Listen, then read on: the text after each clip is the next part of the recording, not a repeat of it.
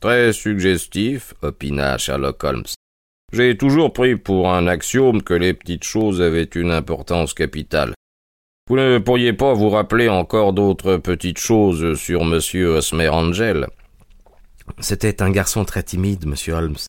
Ainsi, il préférait sortir avec moi le soir plutôt qu'en plein jour. Il disait qu'il détestait faire des envieux. Ah, il avait du tact et des bonnes manières, jusqu'à sa voix qui était douce. Il avait eu des angines et les glandes engorgées dans son enfance, paraît-il, et ça lui avait laissé une gorge affaiblie. Il parlait un peu en chuchotant, en hésitant, et toujours bien mis, un très propre. Mais simplement, il, il n'avait pas une bonne vue, lui non plus. Il portait des lunettes teintées pour se protéger les yeux. Bien. Et euh, qu'arriva-t-il lorsque votre beau-père, monsieur Windybank, rentra de France? Monsieur Osmerangel était revenu à la maison et il m'avait proposé de nous marier avant le retour de mon père. Il était terriblement pressé, et il me fit promettre, les mains posées sur la Bible, que quoi qu'il arrive, je lui serais toujours fidèle. Maman déclara qu'il avait raison de me faire promettre et que c'était une belle marque d'amour. Maman était pour lui depuis le début. Elle en était même plus amoureuse que moi. Puis, quand ils envisagèrent notre mariage dans la semaine, je demandai comment mon père prendrait la chose. Ils me répondirent tous deux que je n'avais pas à m'inquiéter du père, que je lui annoncerai mon mariage ensuite, et maman me dit qu'elle s'en arrangerait avec lui. Cela, monsieur Holmes, ne me plaisait pas beaucoup. Il semblait bizarre que j'eusse à lui demander l'autorisation puisqu'il était à peine plus âgé que moi. Mais je voulais agir au grand jour. Alors je lui écrivis à Bordeaux, où la société avait ses bureaux français. Mais la lettre me fut retournée le matin même de mon mariage. Il ne l'a reçue donc pas? Non, monsieur. Il était reparti pour l'Angleterre juste avant l'arrivée de ma lettre à Bordeaux. Ah, voilà qui n'est pas de chance. Votre mariage était donc prévu pour le vendredi à, l'église. Oui, monsieur, mais sans cérémonie. Il devait avoir lieu à Saint-Sauveur, près de King's Cross, et nous aurions eu ensuite un lunch à l'hôtel Saint-Pancras. Osmer vint nous chercher en cab, mais comme j'étais avec maman, il nous fit monter et sauta lui-même dans un fiacre à quatre roues, qui semblait être le seul fiacre de la rue. Nous arrivâmes à l'église les premières. Quand le fiacre à quatre roues apparut, nous nous attendions à le voir descendre, mais personne ne bougeait. Le cocher regarda à l'intérieur de la voiture. Osmer n'y était plus.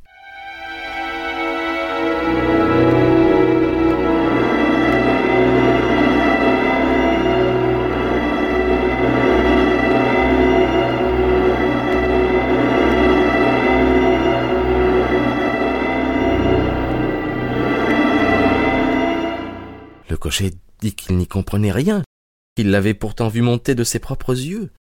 Ceci se passait vendredi dernier, monsieur Holmes, et je n'ai eu depuis aucune nouvelle.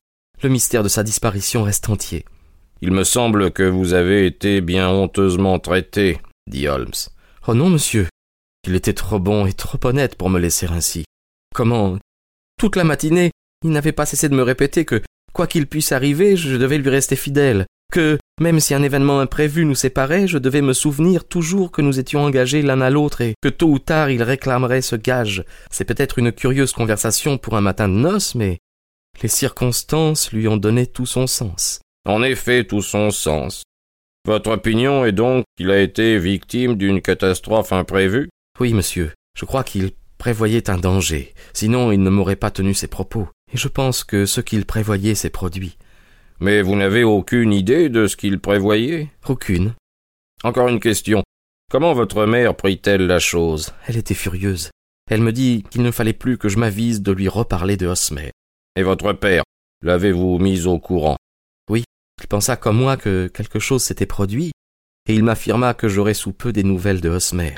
Ainsi qu'il me l'a dit, quel intérêt aurait un homme à te mener à la porte de l'église puis à t'abandonner? D'autre part, euh, s'il m'avait emprunté de l'argent, ou si nous nous étions mariés et si j'avais mis mon argent sur son compte, ça aurait pu être une raison. Mais Osmer et moi n'avons jamais parlé d'argent. Pourtant, monsieur, qu'est-ce qui a pu se passer? Pourquoi ne m'a-t-il pas écrit? Je, deviens folle quand j'y pense, et je ne peux plus fermer l'œil. Je vais prendre cette affaire en main, dit Holmes en se mettant debout. Et je ne doute pas que nous n'obtenions un résultat décisif. Ne faites plus travailler votre cerveau, je me charge de tout. Mais d'abord, euh, tâchez d'effacer M. Osmer Angel de votre mémoire aussi complètement qu'il s'est effacé de votre vie. Alors, vous croyez que je ne le reverrai plus? Je crains que non. Mais qu'est-ce qui a pu lui arriver? Je répondrai à cette question. J'aimerais avoir une description exacte de lui et une des lettres qu'il vous a adressées.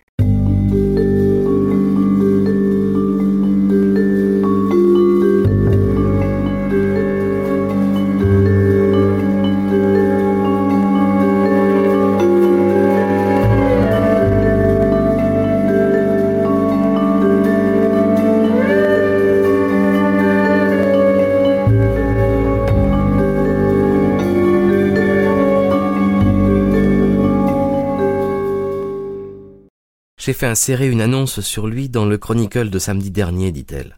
Voici la coupure et quatre lettres de lui. Merci. Votre adresse 31 Lyon Place, Camberwell. Et vous n'avez jamais eu l'adresse de M. Angel, m'avez-vous dit. Où travaille votre père? Il voyage pour Westhouse and Marbank, les grands importateurs de vin de Fenchurch Street. Merci, votre déclaration a été très claire. Laissez vos lettres et la coupure ici, et rappelez-vous le conseil que je vous ai donné.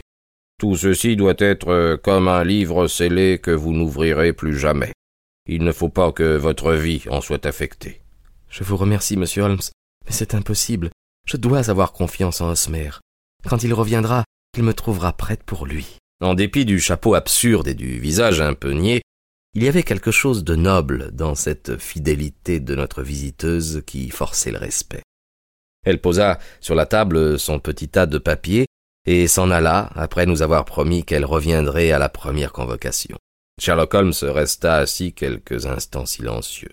Il avait de nouveau rassemblé les extrémités de ses dix doigts, ses longues jambes s'étiraient devant lui, il regardait fixement le plafond. Puis il retira de son râtelier la bonne vieille pipe qui était un peu sa conseillère. Il l'alluma, s'engonça dans son fauteuil, envoya en l'air de larges ronds de fumée bleue.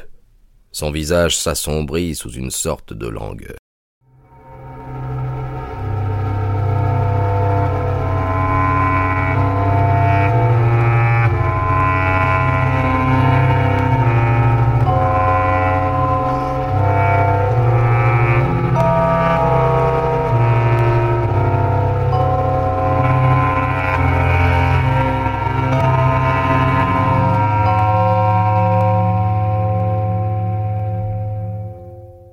Intéressante à étudier, cette jeune fille, dit-il. Je l'ai trouvée plus intéressante que son petit problème, qui est, soit dit en passant, assez banal. Vous trouverez un cas analogue si vous consultez mon répertoire à Andover en 1877, et un autre, euh, presque le même, à La l'an dernier. Pour aussi usé que soit l'idée, toutefois il y a eu aujourd'hui un ou deux détails assez nouveaux pour moi. Mais la jeune fille elle-même m'a appris bien davantage. On dirait que vous avez lu sur elle des tas de choses qui sont demeurées pour moi tout à fait invisibles, hasardai-je. Pas invisibles, mais vous ne les avez pas remarquées, Watson. Vous ne savez pas regarder, c'est ce qui vous fait manquer l'essentiel. Je désespère de vous faire comprendre un jour l'importance des manches ou ce que peut suggérer un ongle de pouce, voire un lacet de soulier. Qu'avez-vous déduit de l'allure de cette femme? Décrivez-la moi d'abord. Voyons, elle avait un chapeau à large bord, euh, couleur gris ardoise, avec une plume rouge brique. Sa jaquette était noire, avec des perles noires cousues dessus, et, et bordée d'une parure noire, comme du jet. Elle avait une robe brune, plus foncée que couleur café, avec une petite peluche pourpre au cou et aux manches. Ses gants étaient gris, usés à l'index droit. Je n'ai pas observé ses souliers. Hein. Elle porte des petites boucles d'oreilles en or. Elle est d'apparence aisée, quoique vulgaire. Sherlock Holmes se battit des mains et gloussa ironiquement. Ma parole, Watson, euh, vous êtes en grand progrès.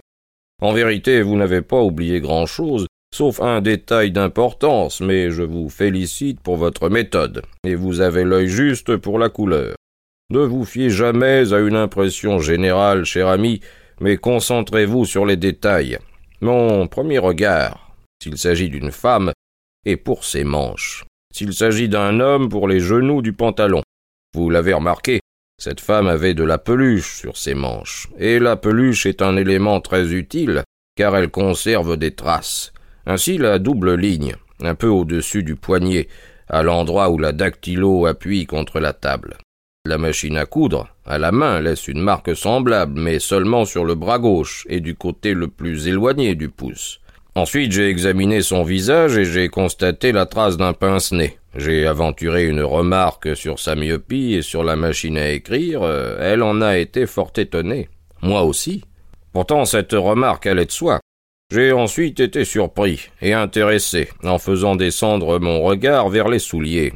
C'étaient d'étranges souliers. Je ne dis pas qu'ils appartenaient à deux paires différentes, mais l'un avait un bout rapporté à peine nettoyé et l'autre propre. De ces souliers qui étaient d'ailleurs des bottines, l'un était boutonné seulement par les deux boutons inférieurs et l'autre au premier, troisième et cinquième bouton. Eh bien, Watson, quand on voit une jeune dame, par ailleurs vêtue avec soin, sortir de chez elle dans un pareil désordre de chaussures, il n'est pas malin de penser qu'elle est partie en grande hâte. Et quoi encore demandai-je, vivement intéressé une fois de plus par la logique incisive de mon camarade.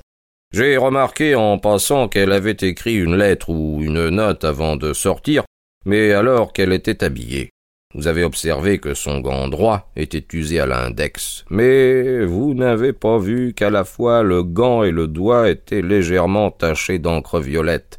Elle était pressée, et elle a enfoncé trop loin sa plume dans l'encrier. Cela ne doit pas remonter à plus tard que ce matin, autrement la trace n'aurait pas été si nette.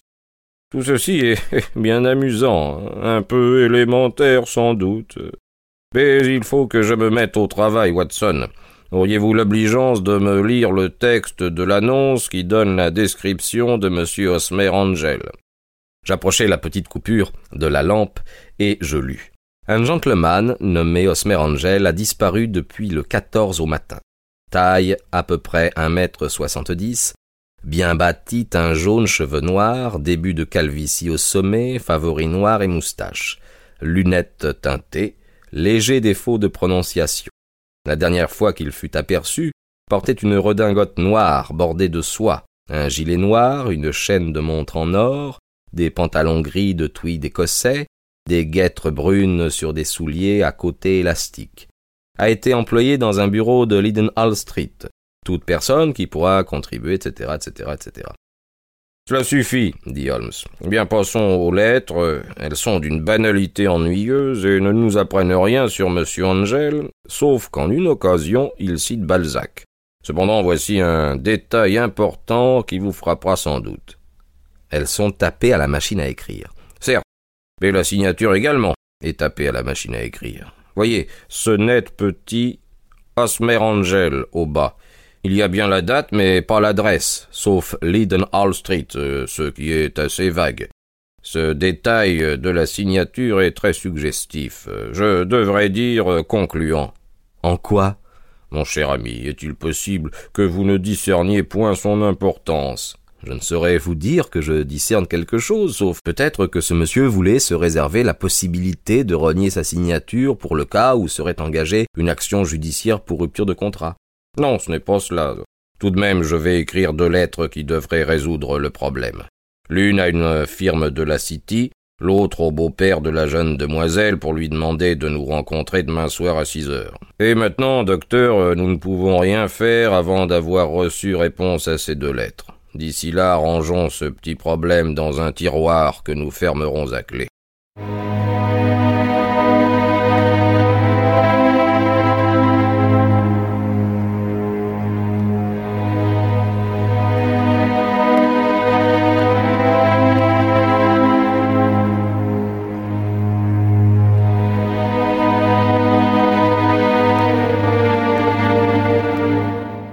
J'avais eu tellement de bonnes raisons de me fier à la subtilité du raisonnement de mon ami, ainsi qu'à l'énergie de son activité, que je sentis qu'il ne devait pas manquer de base solide pour traiter avec cette sorte de désinvolture le singulier mystère qui lui avait été soumis. Je ne l'avais vu se tromper qu'une fois, dans l'affaire du roi de Bohême et de la photographie d'Irène Adler. Et si je me reportais aux péripéties du signe des quatre ou de l'étude en rouge, je me disais qu'il n'existait pas au monde une énigme qu'il ne fût capable de déchiffrer. Je le laissai donc en tête à tête avec sa pipe noire. J'avais la conviction que lorsque je reviendrais le lendemain soir, je le trouverais tenant dans sa main les divers fils qui lui permettraient de découvrir le fiancé de mademoiselle Marie Sutherland.